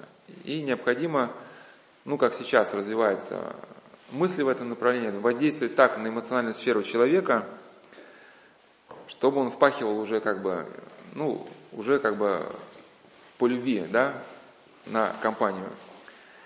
И вот как Солоневич тоже писал, что когда тоталитарный строй, это когда под дулом, под дулом значит, ружья вас заставляют снять с себя последние штаны – Говорит, ну это еще терпимо.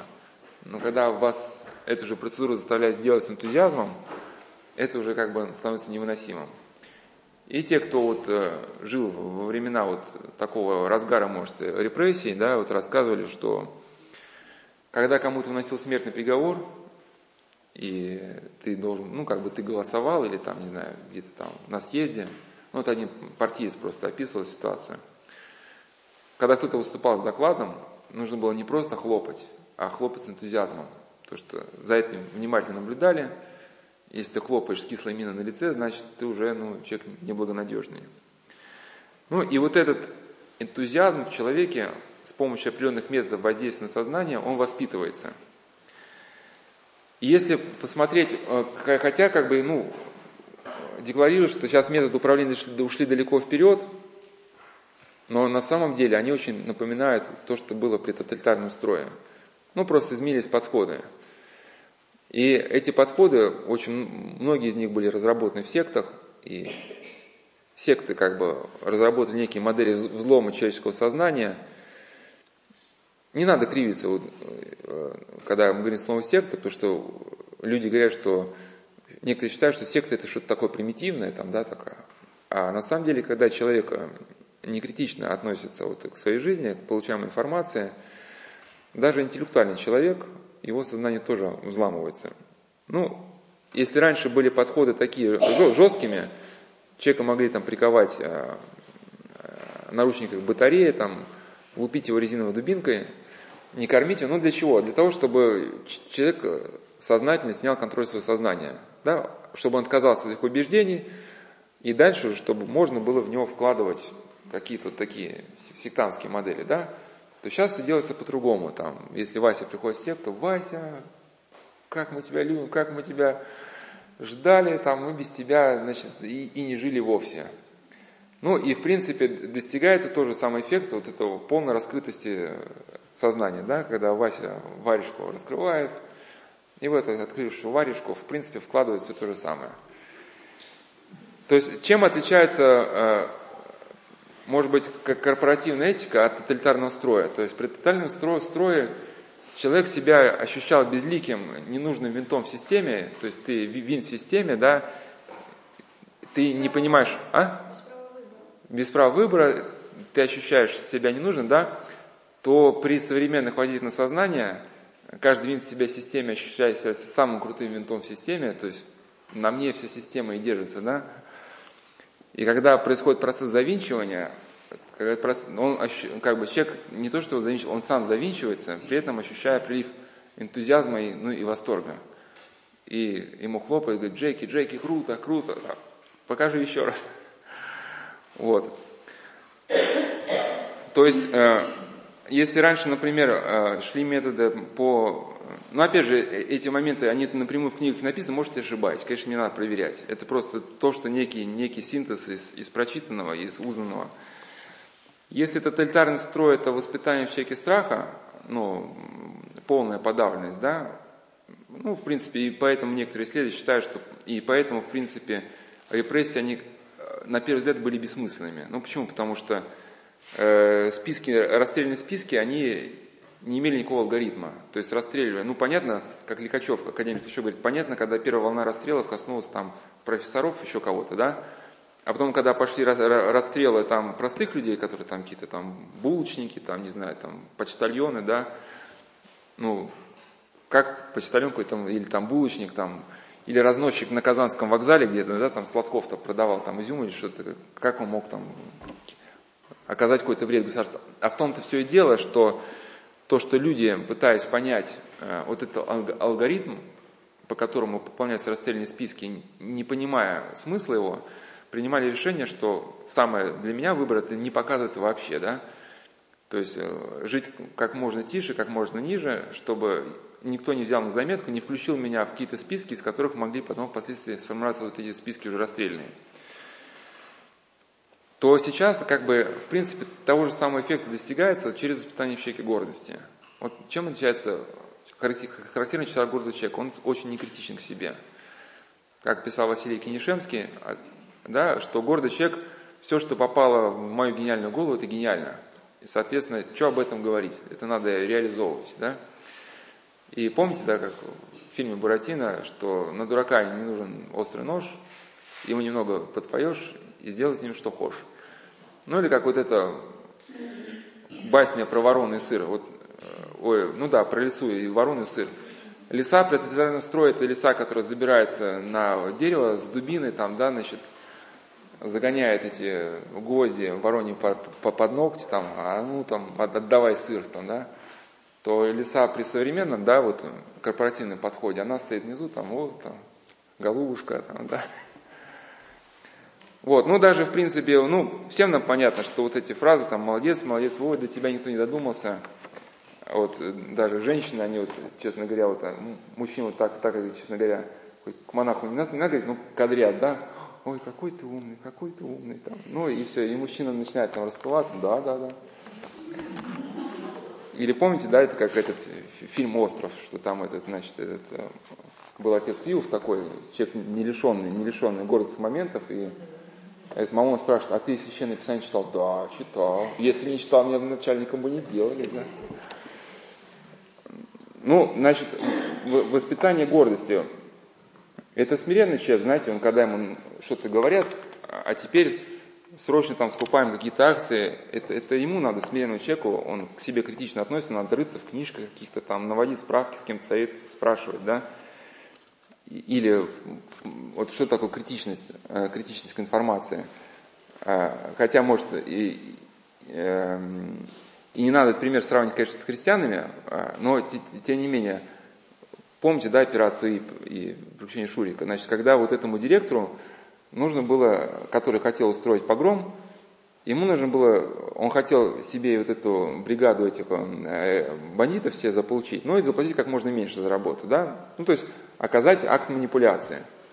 И он там, я же не помню, суммы какие-то, он говорит, ну там, разгромите склад и 200 рублей там, каждому, каждому а там Вицин такой, ну, берет уголовный кодекс, так, так, так, статья такая, такая, там столько-то лет, не, не, не пойдет. Ну, то есть он сопоставляет, сопоставляет полученные деньги, ну, как это в, в покере, полученные деньги с тем риском, на который ты идешь, понимаешь, риски несопоставимы с количеством возможного выигрыша. Ну, и получилось, что начальник был вынужден, как бы, ну, прибавить. Ну, хотя это, конечно, пример нельзя сравнить с крестьянами, тем не менее, да, вот мы, когда возникает какая-то идея мы пытаемся сопоставить с статическим учением. И хотя над христианами смеются, но профессор Карамурза говорит, что после, э, после как раз истории с МММ были проведены исследования, кто больше всего погорел. Оказалось, что погорела больше всего интеллигенция, то есть люди с, с разработанным логическим мышлением. То есть логическое мышление сам по себе интеллект, интеллект он в принципе бессилен перед манипуляцией. Если, если логику интеллектуала просчитать, то можно манипуляцию выстроить, да, вот, ну и вот эти графики там, да, рисовали, что вот выиграешь там, э, получишь проценты сумасшедшие. А э, человек простой, да, вот христианское мировоззрение, ну он помнит слова апостола Павла, да, кто не работает, не ест, ну и, и вообще как-то в христианстве, ну много вот этих идей, да, насчет этого дарового, ну, даровой выгоды какой-то вот этой. И даже если он еще умом логику эту не понял, в чем здесь обман, но он уже просто на это не идет, потому что, как сказал э, Карамурза, потому что его сознание армировано, армировано блоками религиозного мышления. То есть ты такого человека пытаешься его воздействовать на него, а он постоянно, у него некие отсылки да, к тексту Священного Писания, и ничего уже как бы ему, ему и не, не вложишь в него. Также еще один из подходов да, тоталитарного строя э, отличие это, это отношение к рабству. То есть, если раньше рабы ощущали себя рабами, то, как написал Джордж Шорл, э, при современном подходе в романе 1984 свобода – это рабство, да? То есть, э, в идеале, то есть, если человек ощущает себя рабом, у него какие-то есть внутренние сподвижки от этого рабства откупиться, избавиться, то если а, раб ощущает себя полностью свободным, да, у него даже никаких идей на счет не возникает. Но он дальше спокойно функционирует в том русле, которое для него подготовили, выполняет ту работу, которую от него ждут. И если соединить это с гордостью, да, если в человеке с помощью определенных э, неких технологий воспитать ощущение гордости, то ему уже скармливают некие даже примитивные идеи, к которым относятся некритично. Если еще воспитать вот в нем эту неправильно понятую свободу, то он, в принципе, идет в контролируемом русле, не ощущая вот без своего положения. Конечно, сейчас изменилось еще методы воздействия на человека. Если раньше методы воздействия, это там может быть какой-нибудь там начальник вызывал в кабинет, мучил был, или какие-то, может, там допросы были конверные. Да, то сейчас с появлением медиатехнологий ситуация, она приняла другой характер. Все больше исследователи говорят вот о сетевом воздействии на сознание – вот об этой вот концепции сетевых войн. Ну, я не специалист, просто как, как я понял, могу вкратце сказать, что вот, вот например, э, кто-то формулирует желаемый результат. Что там мы хотим получить там, например. Вот желаемый результат это человек, который не, не задает лишних вопросов, который пребывает в депрессии, которому нужно постоянно там что-то выпить, какие-то там шопинги, чтобы избавиться ему там ну, опять же, чтобы он неправильно, имел неправильные взгляды на избавление от депрессии, чтобы он постоянно покупал какие-то продукты там, да, и так далее. Ну, создается некая вот эта начальная концепция вот, конечной цели. А потом, как один э, специалист по IT-технологиям говорил, а потом вот, ну, немножко про другое говорил, но я просто одну мысль беру. Вот этот контент, что ли, вот эту основную идею, его разные уже там а, люди разбирают как муравьи, как муравьи на палочке. Да, и то есть э, через одни какие-то сетевые структуры внедряется там, ну, призыв там, э, делай то-то, да, делай то-то и будешь крут. А на самом деле человек просто, ну, не понимающий внутренних механизмов, в котором мы существуем, да, вот страсть развивается, он просто не знает, что он сделает так, и он, наоборот, впадет в состояние депрессии. То есть создается некий информационный фон, в котором ты никого за руку не хватишь, не схватишь, вроде ни к чему конкретному не призывается, ничего конкретного не говорится, но сам этот фон потихоньку человека выдавливает, выдавливает некое прогнозируемое русло. Ну или как вот я вам говорил, да, что вот это предложение «Вася, съешь котлету», если раньше это начальник в кабинете вам толдычил там три часа, да, то сейчас вот это предложение «Вася, съешь котлету» по буквам разбивается на разные сетевые потоки, вы где-то там получаете подписку там по работе, там, там буква «В», приходите на работу, там какая-то внутрикорпоративная там сеть, там буква «А», да, а все в вашем сознании сливается вот в один некий трудно осознаваемый вами ну, побуждение. То есть формируется модель поведения. Человек сопротивляется вот этой формируемой модели поведения, если у него есть какие-то внутренние устои, совесть, там, что-то, процесс воспитания ему дал, да, убеждения, религия. И поэтому, чтобы э, человека всех вот этих опор лишить, то есть это, грубо говоря, осьминога, какого-то осьминога хотят в какую-то трубу загнать, а он своими щупальцами держится, да, там одно щупальце это воспитание, другое там раз, и начинает потихоньку все щупальца обрубать. Ну, мы видим, как происходит, да, процесс, что разрушение семьи. У нас сейчас, кстати, вот статистика уже отрицательная, уже если у нас был раньше прирост рождаемости, то сейчас вот. Ну и, конечно, это как бы логично, что сейчас и, и так же непростая, тяжелая еще, вот, да, и многие родители еще ставят себе вопрос, ну вот я, да, пойду на эти жертвы, ну, конечно, христианин должен как бы уповать на Бога, но я просто беру светских людей, да, что мы идем, которую только логика еще мыслит. Идем на жертву, воспитываем ребенка, да, а из-за того, что у нас в квартире узкий коридор, у нас там, не знаю, ребенку что-то там не купили, да, его запросто могут прийти из семьи изъять. И еще, или вот сейчас у нас как бы модно во всем обвинять родителей. Ребенок попытка суицида, виноват родители. Ребенок выстрелил из травматического оружия на улицу, все, будем сажать родителей. Ну, ну, как в Советском Союзе, ну, там, виновный наказан, да. Но результат какой? И родители, которые мыслят только логически, только все, ну, прогнозируют, да, они, многие, как бы, и ставят себе вопрос, а, а нужно ли вот это? Конечно, христиане у них есть, да, да, вот эта ориентация на божественную заповедь, плодитесь, размножайтесь. Но это я к чему говорю, что вот многие-многие а, устойчивые понятия получены нами, почему нельзя драться, почему нельзя воровать, все это было в семье получено. Соответственно, нет семьи, нет, нет защиты от манипуляций. Ну, так же, вот, как я вам сказал про МММ, да, вот даже, что было приятно особо, что профессор Камурза, он не сверх такой религиозный человек, хотя он где-то, ну, о религии, ну, пишет, может, он и верующий, не знаю, но о религии он пишет так очень, ну, мягко, как бы, ну, в каком смысле даже положительно. Но то, что он писал просто как, как профессор, как вот исследователь, что именно религиозная составляющая помогает человеку защититься от манипуляции. Да, в принципе, часто ссылаюсь на еще статью Короленко и академика Дмитриева «Психодинамика сект», вот они там писали, чем отличается православие от сект, как раз, да, что православие обличает деятельность сект. К тому, что вот у этого осьминога, когда щупальца обрубаются, обрубается религия, обрубается вот совесть, да, совесть объявляется, что это некое там, ну, по-всякому, в общем. Сейчас не популярно говорить о совести, не популярно говорить об этике. То есть мы входим в эпоху постмодерна, когда все осмеивается, все какие-то устойчивые, да, критерии человека. То есть человек остается один на один с этим сетевым, сетевым воздействием его сознания, не имея возможности от этого сетевого воздействия защититься. Этому также способствует, способствует появление различных э, психотерапевтических концепций. Я опять же не сторонник теории заговоров, но тем не менее, ведь э, если обратить внимание, вот эти да, концепции «живи здесь и сейчас», ну это же э, как бы очень такая яркая манипулятивная как бы посыл. То есть, когда человек живет здесь и сейчас, только в текущем моменте, он, он получается, значит, не может осмыслить свое место в мире из самого этого момента. Или как музыка, да? Представьте, что если бы вы в музыке слышали только одну ноту, вот текущую.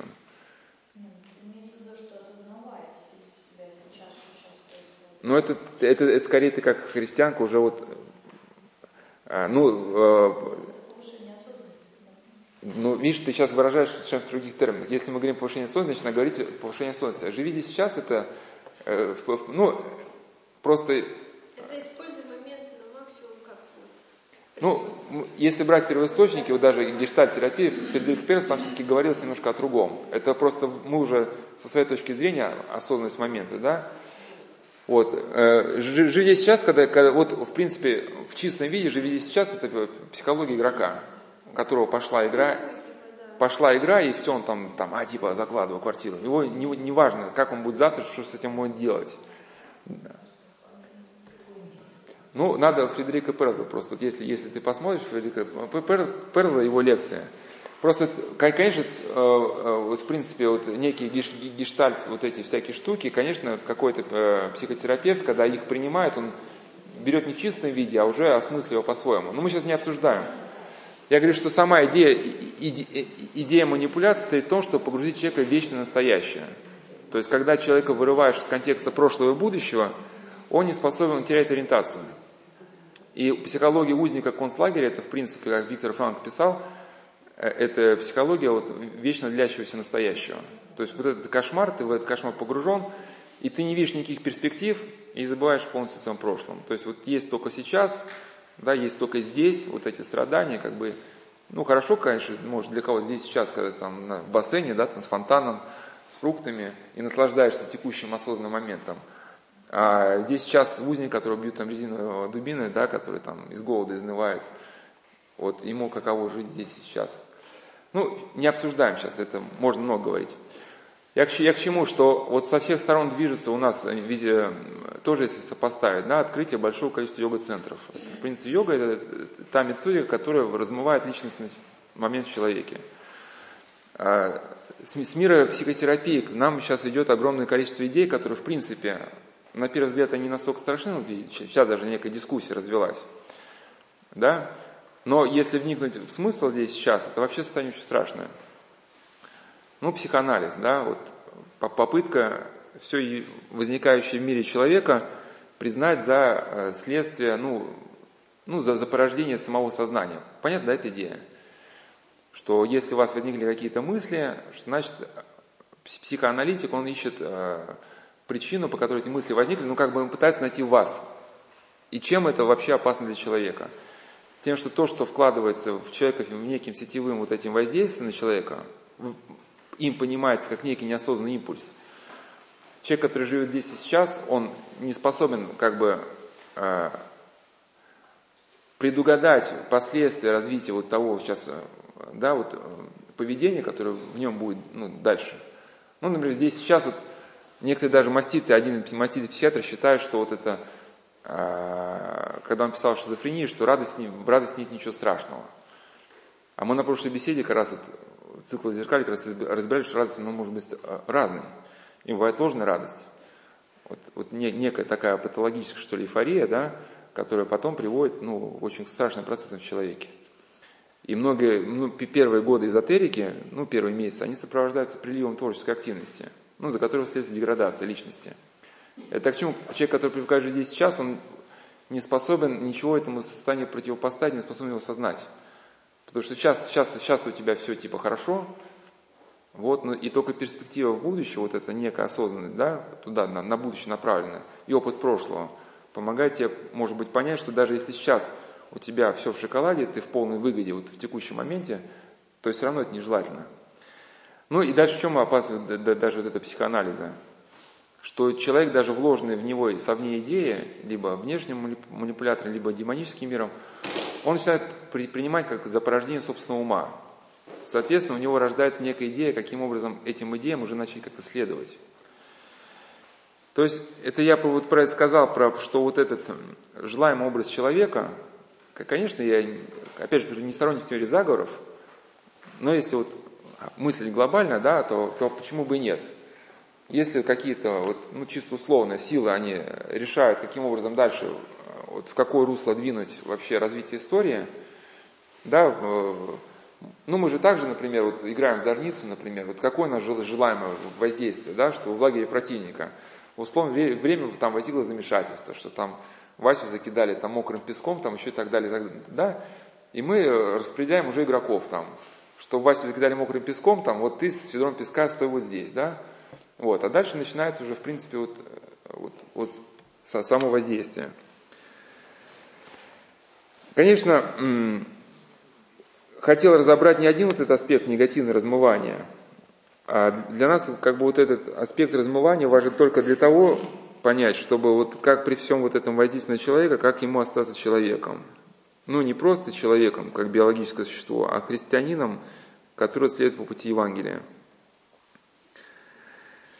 Еще один пункт, по которому вот, э, вот хотел бы всю картину целиком изложить, что христианин на самом деле, если он не номинально, а подлинно живет христианской жизнью евангельской, то он не только получает возможность каким-то образом защитить себя от этого воздействия и найти вот этот, э, что ли, зазор между зубцами, которые стремятся перемолоть, он еще даже на уровне, на уровне вот самих менеджмент технологий даже он получает все-таки возможность э, оказаться впереди.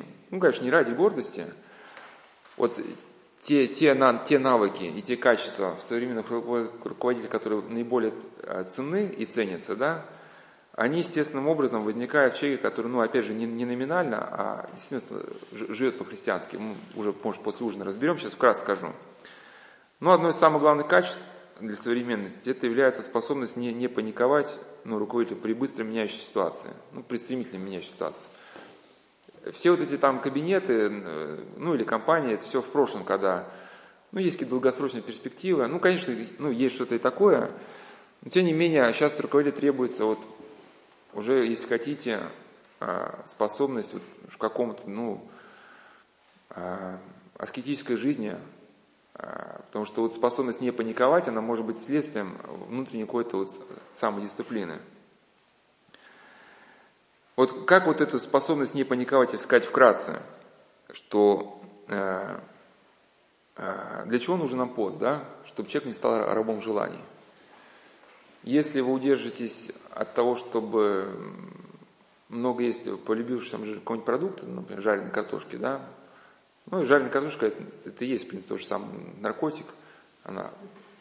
Не, на самом деле, да, да, она вот эти быстрые сахара, они бьют по, по мозгу, бьют по мозгу, да, и, то есть мозг, мозг, мозг, я же там не медик, там не химик, я так условно просто понял, что быстрые сахара, мозг получает вот быстрый сахар, и у него вот мозгу это нравится, и он там давай, давай, давай.